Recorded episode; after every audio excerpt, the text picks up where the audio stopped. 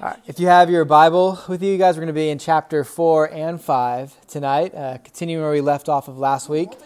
So I hope that you remember chapter 5 is a song of deliverance, a song of praise based off of the events that were recorded in chapter 4. These are the events that God had brought to pass, and God and God's people aren't ashamed of them. These are events that we, Christians living about 3,000 years later than when it happened in 2020 should also be praising God for. His holy justice is on display. His covenant faithfulness is in view. He is preserving the nation of Israel in these passages, and because of his covenant promise to Abraham, so this is even God's grace that's in view, because Israel didn't deserve to be rescued. And this is also God preserving his promise in the gospel as well, because by keeping Israel in existence here, the path that would bring the Messiah uh, stays intact.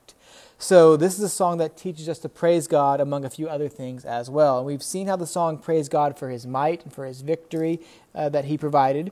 Last week, we considered how the song praised the willing Israelites for going along in that battle, and then it also rebuked and even cursed those Israelites that didn't want anything to do with them, and that weird uh, people group, the Meroz, who we don't know anything about because of the curse that was pronounced on them. And we took from the te- text last time an understanding about Armageddon, how it was, how it actually means that God will provide victory for those who are counted righteous in Christ, no matter what age they live in. And we talked about the way people choose to preserve their life, and that comes often at great cost. And then also, we talked about how people often use excuses, which end up making them uh, being prevented from being faithful to the Lord. So tonight we're going to consider one last observation from our passage in chapter five. We don't have we didn't have sufficient time to get to it last week, but this one thing is something that maybe you might have noticed as we've been reading. Um, the question that comes from this text is how can we how do we say that God was providentially in control over the events in chapter 4 even ordaining them and promising that they would happen the way they did and then we read in chapter 5 of how those who went willingly into battle were praised and those who didn't were rebuked and cursed. And so if you're listening, if you're if you're thinking critically, a question about the nature of God's sovereignty and which includes his providential workings and its relationship to our responsibility or in other words our free will should be surfacing in your mind how do these things work together? God has brought these things to pass, and yet here we have people being praised or, or, rebuked for not taking part in it, but God was ordaining all these things to happen as we read. So, how do they come together? And that means uh, this the fact that these people were praised or rebuked despite God's you know, prophetic announcement of what was going to happen. That means that how we respond in life matters. God's sovereignty doesn't cancel that out. It, in fact, it makes it all the more meaningful. And so the, these um, these things that we're going to talk about are difficult, but we're going to spend a couple weeks on to talk about tonight, and then we'll finish it up next week, which really isn't that much time to be spending on such a difficult topic, but hopefully it'll serve to be helpful. So let's read the word again, then after we'll pray. We're just going to read the same text that we read last time um, because that's primarily what we're where we're building off of since we're here. So the word of the Lord, beginning at verse 11, the, the last part of verse 11, 11d in Judges chapter 5.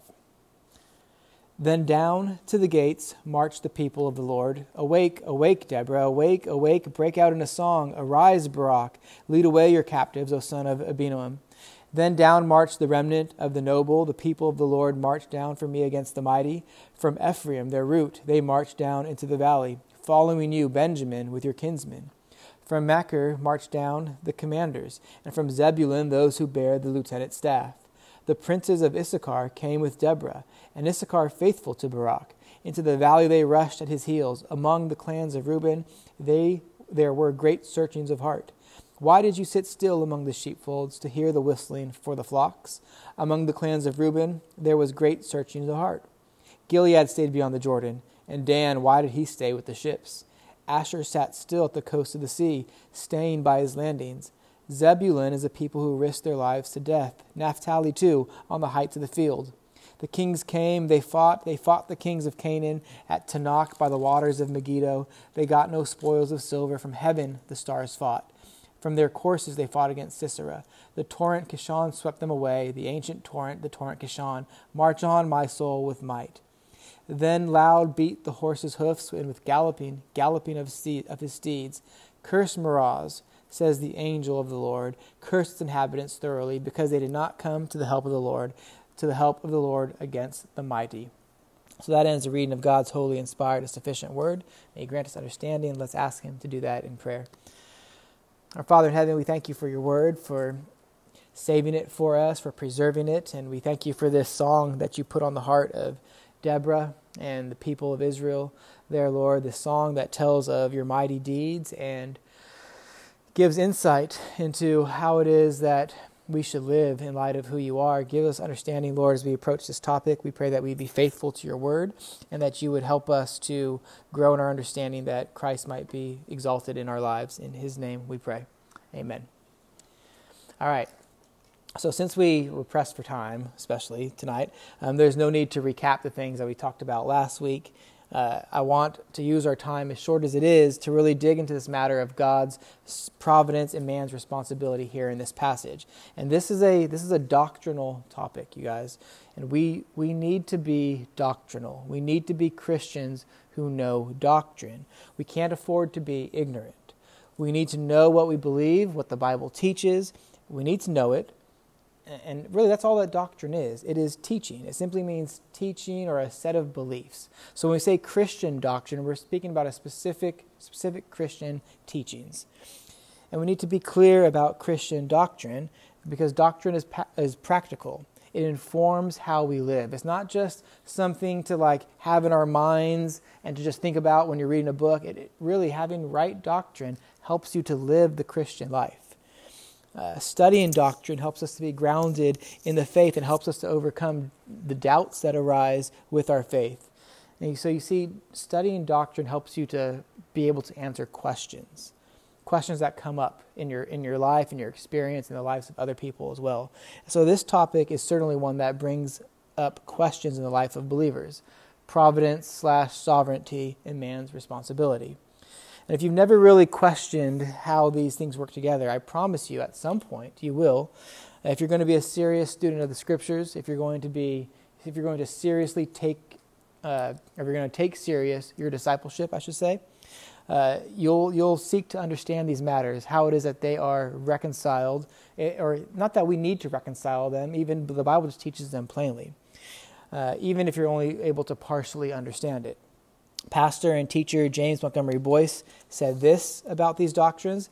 He said, There is probably no point at which the Christian doctrine of God comes more into conflict with contemporary worldviews than in the matter of God's providence. Do you know what he means by that? No.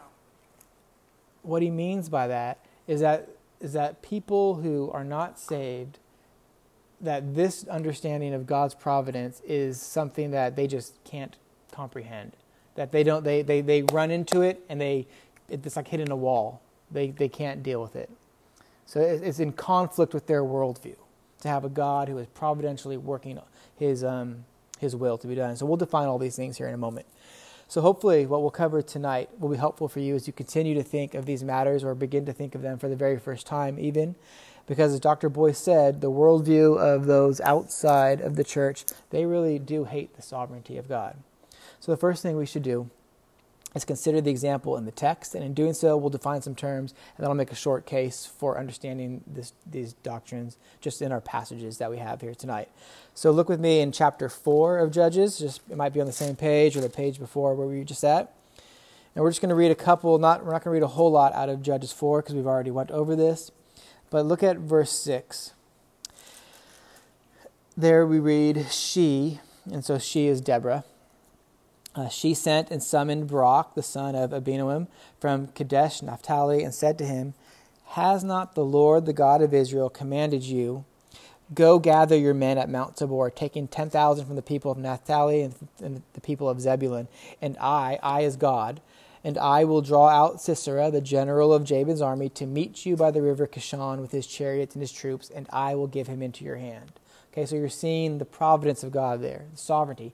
God is going to make this happen. It hasn't happened yet, but he's saying, do this, this is what will happen.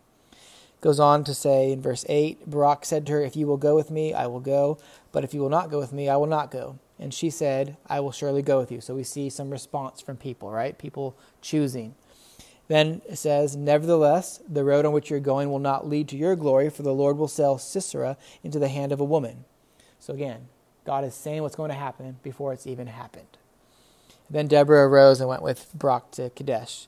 Then if you jump down to verse 15 in chapter 4, it says, And the Lord routed, and the Lord routed Sisera and all his chariots and all his army before Barak by the edge of the sword. And Sisera got down from his chariot and fled away on foot. Uh, we could also have looked at how Jael got the victory, like God promised as well, for further evidence of God's sovereignty and providence. But we notice here that the Lord did what he said he was going to do, right? So that's God's sovereignty and his providence here on display. It's an example of it. But what do we mean when we say sovereignty and providence? So, first, let's do some basic definitions. When we say that God is sovereign, we don't mean what is typically thought of in societies these days. Because you might hear, like, oh, well, you know, so and so is a sovereign nation, or so and so is a sovereign, like a person could be a sovereign. And usually, when people speak of that, they're talking about a king or a ruler, someone who has, um, like a monarch, especially. They're people too who are considered to have like the greatest power in influence in their area. But when we say that God is sovereign, we mean much more than that. Now, certainly, God is a king, there's no doubting that. He's a ruler. Christ is the King of Kings and the Lord of Lords. Psalm 47 8 says that God reigns. That, that tells us he's, he's a king, right? That he's in charge if he's reigning. Matthew 28 19 says that all authority in heaven and on, under, under heaven and on earth has been given to, to Jesus. It belongs to him. So, certainly, God is a king and a ruler. But when we say that God is sovereign, we also mean that he does whatever he pleases. Psalm 115, verse 3 says, Our Lord is in the heavens, He does all that He pleases. And think about the gravity of that statement. An earthly king can't say that. Everything that God wants to do, He does. There's some things He doesn't want to do, and He doesn't do them, right? But everything that He does want to do, He does. Daniel 2:21 and Romans 13 tells us that he sets up kings and he remo- and he removes them. He in other words he he orchestrates kingdoms, then he causes them to fall to the wayside. You know, we, we hope and we pray that America is not falling to the wayside right now. Lamentations 3:37 says whatever comes to pass he meaning God has commanded it. Whatever comes to pass he has commanded it. Lamentations 3:37. Ephesians 1:11 says he works all things according to the counsel of his will. Whatever, so whatever comes to pass, he's commanded it. He, he works all things according to the counsel of his will. So prophecy would be absolutely meaningless if God was not sovereign. Do do you see that? That prophecy would it would be like a big maybe if God was not actually sovereign. Do you, do you agree with that? Uh, there are countless things that could have gone wrong, for example, that would have made the prophecy in the text from Deborah fail to come to pass. What if there was a big virus outbreak or something and all of Israel got sick? And then Barak's, army, or Barak's armies, you know, they would have lost against Sisera. What if there was a, a weather event that, you know, God was, wasn't in control of that? There was a weather event. The weather event helped Israel. But what if that didn't happen? So, so it, it, the prophecy wouldn't mean anything if God wasn't actually sovereign. You wouldn't be able to trust any uh, prophet of God at all. Uh, so many, so many options as to what could have could have messed it up. R.C. Sproul famously said this. He said, "If there is one single molecule in the universe running around loose, totally free of God's sovereignty, then we have no guarantee that a single promise of God will ever be fulfilled." Let me say that again He says if there is one single molecule in this universe running around loose, totally free of God's sovereignty, then we have no guarantee that a single promise of God will ever be fulfilled. He's right, of course. See, if there's, I mean, it sounds insignificant, but one single molecule, if that molecule hits into something, affects something, and then that affects something else, then you have this big chain effect.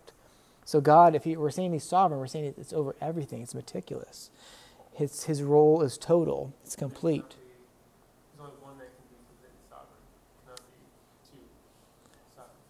Yeah, that's right. Nobody could be God is He's unmatched in His sovereignty. He's there can't be two that are the same in that regard. That's what it means for God to be sovereign. So it means for God to be in complete control of everything that it has ever or will ever happen. It's meticulous, meaning that it covers every detail. Now, providence is closely related to sovereignty, but it's not the same thing. It's it's different. Sovereignty proclaims that God is in control of everything. When we talk about God's providence, what we're talking about is the way that God controls everything. So, sovereignty is a declaration that God is in control, providence is the way that it happens. It's the way that God orchestrates his sovereign will. It's his specific way of unfolding all of the events that happen. Not just good events, mind you. Uh, when your prayer is answered and when something works out the way you prayed it would, that is the providence of God. Sometimes you hear Christians say, oh, you know, thank the Lord for his providence because of this good thing that it worked out that way. But also, when we say that God is sovereign and he's control of everything, it also means that when things don't work out the way that we would want, that's also the providence of God. When Job was offered to Satan to be tempted, that which Satan was allowed to do and not allowed to do, all the providence of God right? Remember, Satan could do this. He could touch his family, his livestock, his wealth, but he can't um, hurt Job's body. And the second time, he could hurt Job's body, but he can't kill him, right? So there's, it's all God's providence. If we had um, more time, we'd go into the 1689 London Baptist Confession of Faith in detail, but since we don't have a lot of time, we're just going to look at a couple of the points that this confession makes. It's a statement of faith uh, I remember in seminary, I had to like make my own statement of faith, and I I made it a, a point to not try to be creative. I was like, I'm just going to be in agreement with these other brothers and sisters because we don't. That's important. You want to have unity as a Christian. You're here on Sunday, Pastor Nick was talking about the importance of not being divided and um, having unity. So anyway, the statement of faith is just saying like a declaration of what you believe.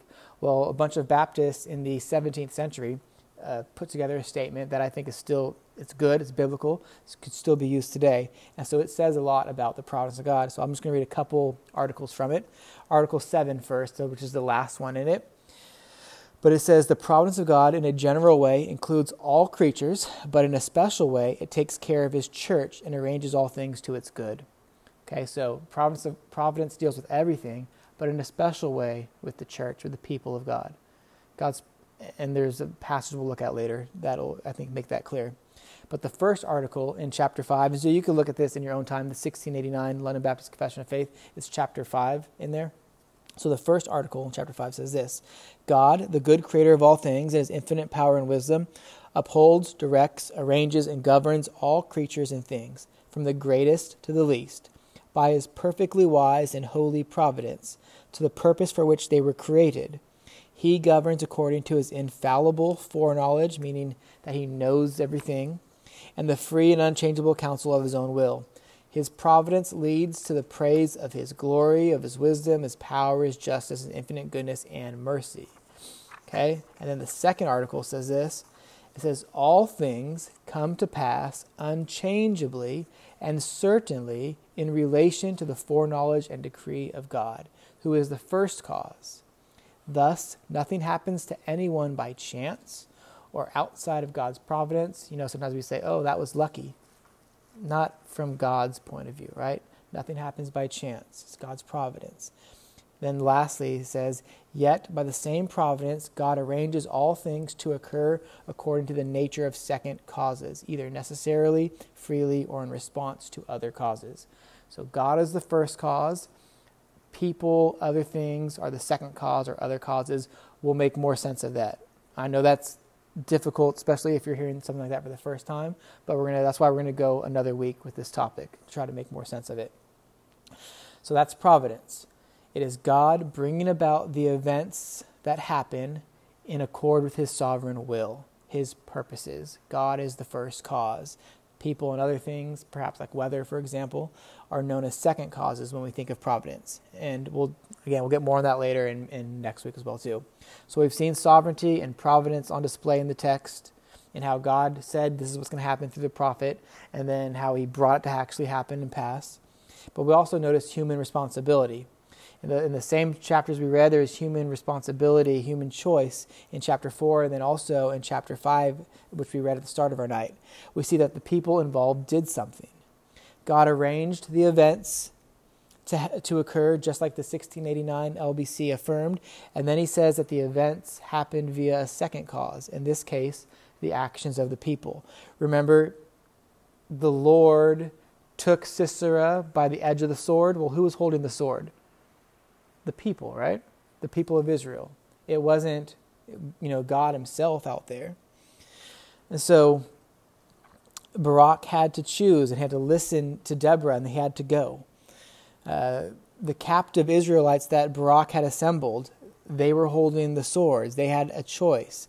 Even more in chapter five, even those, even these events happened, even though these events happened by the sovereign decree of God or His plan, God's providence ordered the events with the exact right players to bring about God's will. And the people's responsibility is still nevertheless highlighted in the narrative, especially in chapter 5.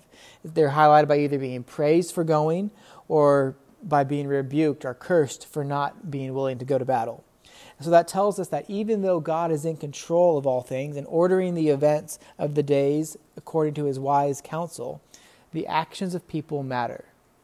What we do or what we don't do still matters, even though we say God is sovereign, even though we confess what the scriptures say and say that God is sovereign and control of all things, it doesn't mean our actions don't matter. We're not fatalists. We can't assume, uh, simply affirm that God is sovereign and then just live like nothing matters, like our actions don't matter because God is sovereign. And on the other end, we can't live like our actions are the final determining matter and then somehow try to wiggle out of the fact that God is in fact sovereign. Because that's what people ultimately do. They try to say, okay, well, since I have to make this choice, then that must mean God's not actually sovereign. Well, when we do that, we go against the, what the, the text is telling us. So our actions matter. What you do matters. And at the same time, we joyfully acknowledge that God is the one who's in control, that He's accomplishing His will. And that encourages us to have faith. It emboldens us who are united to Christ to act in a way that glorifies God because we know that God is bringing about the events that happen for two things primarily His glory, and secondly, for our good. You can get behind that, I hope.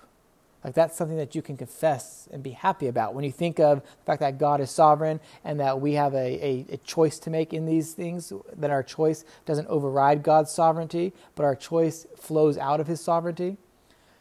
That knowing that God in doing things is doing it for his glory and then also for our good helps us to have confidence in these in these two doctrines. And that's exactly what the apostle Paul means in Romans 8 when he says in Romans 8:28 he says, And we know that for those who love God, all things work together for good, for those who are called according to his purpose.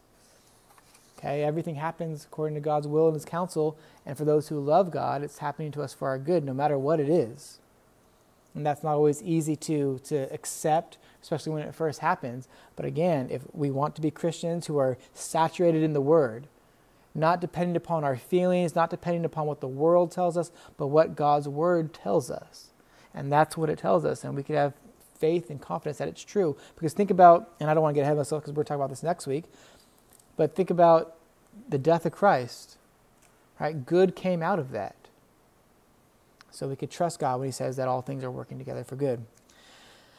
So God works all things together. He's sovereign, using His providence for good of those who love him, for those who are saved, for those who have repented of their sin and confessed with their mouth that Jesus is Lord and believed in their heart that he was victorious over their sin. For those of us who trust God, everything that happens, God is working it toward our good. And so we act in faith and obedience, knowing that God is sovereign. And isn't that what we've already established with chapter 4 and 5 of Judges? That this is a song of praise and we, even though we live 3,000 years roughly after these events took place, they are events that were done for us to bring about a Savior, the Savior. That deliverance that was had here, prefigured, it was a type of the ultimate deliverance that God provides for his people over sin and judgment in Christ. The land that they won back here, where they were captives in, and now they were free in the land after this deliverance that was a type of the promised new heavens and the new earth. Again, these are events that we can rejoice over and not just simply read as some like dry history, because God, in a very real way, brought them about for us just as much as He brought them about for the nation of Israel when they actually occurred in time. So praise God for His sovereignty, and in faith, choose to live in a way that denies yourself and seeks to glorify God. Because as you see in the text, your choices matter. Right? People were praised for being willing, people were rebuked for not being willing. Now, next week, instead of moving on to the next verses of chapter 5, we're going to take one more week and consider some other texts in the Bible that, that lay out this um, relationship between God's providential uh, and, and, and, his sovereignty and his providence, and then also man's responsibility. Or and we'll look specifically at the concept of a free will as well too. And so, because this this text here, we see it, but it's a little bit more obscure. But there are other places in the Bible where it's more clear. And so I want you to see it more clearly. And plus, the more times you're exposed to it, you'll be able to hopefully see it for yourself and not just believe it because I'm telling you that's what it is, but believe it because that's what you see there in the text. And so, these are tough doctrines. I get that. As Boice said, though, the worldview that is supported by the world is most at odds with God's providence. So hopefully, you know, a little bit more time considering these things will help you to be ready to give an account for the hope that is in you whenever this discussion comes to you. Because eventually, at some point, again, if you're living for Christ, if you're being vocal about your faith, at some point, odds are pretty high that you'll have you'll come into this sort of a, a conflict with someone who doesn't believe or believes differently, where you have to explain how it is that God is truly sovereign and yet your actions still matter. So let's pray. Gracious and holy God, we thank you for this time and your word. We thank you. We thank you that you are sovereign, that you are in control of all things, and that gives us great joy knowing that nothing can happen to us outside of your plan. We pray even then that you would help us to believe what is said in Romans 8:28 that you're working all things together for good for those who love you and are called according to your purpose. I know Lord, that we are often weak and and lack a great faith. And so when trials come upon us, we moan and we complain and we grumble. But help us to even see, Lord, even in light of the things that happen to us that we don't like, that even in these things, you are somehow in your providential control, working them to our good.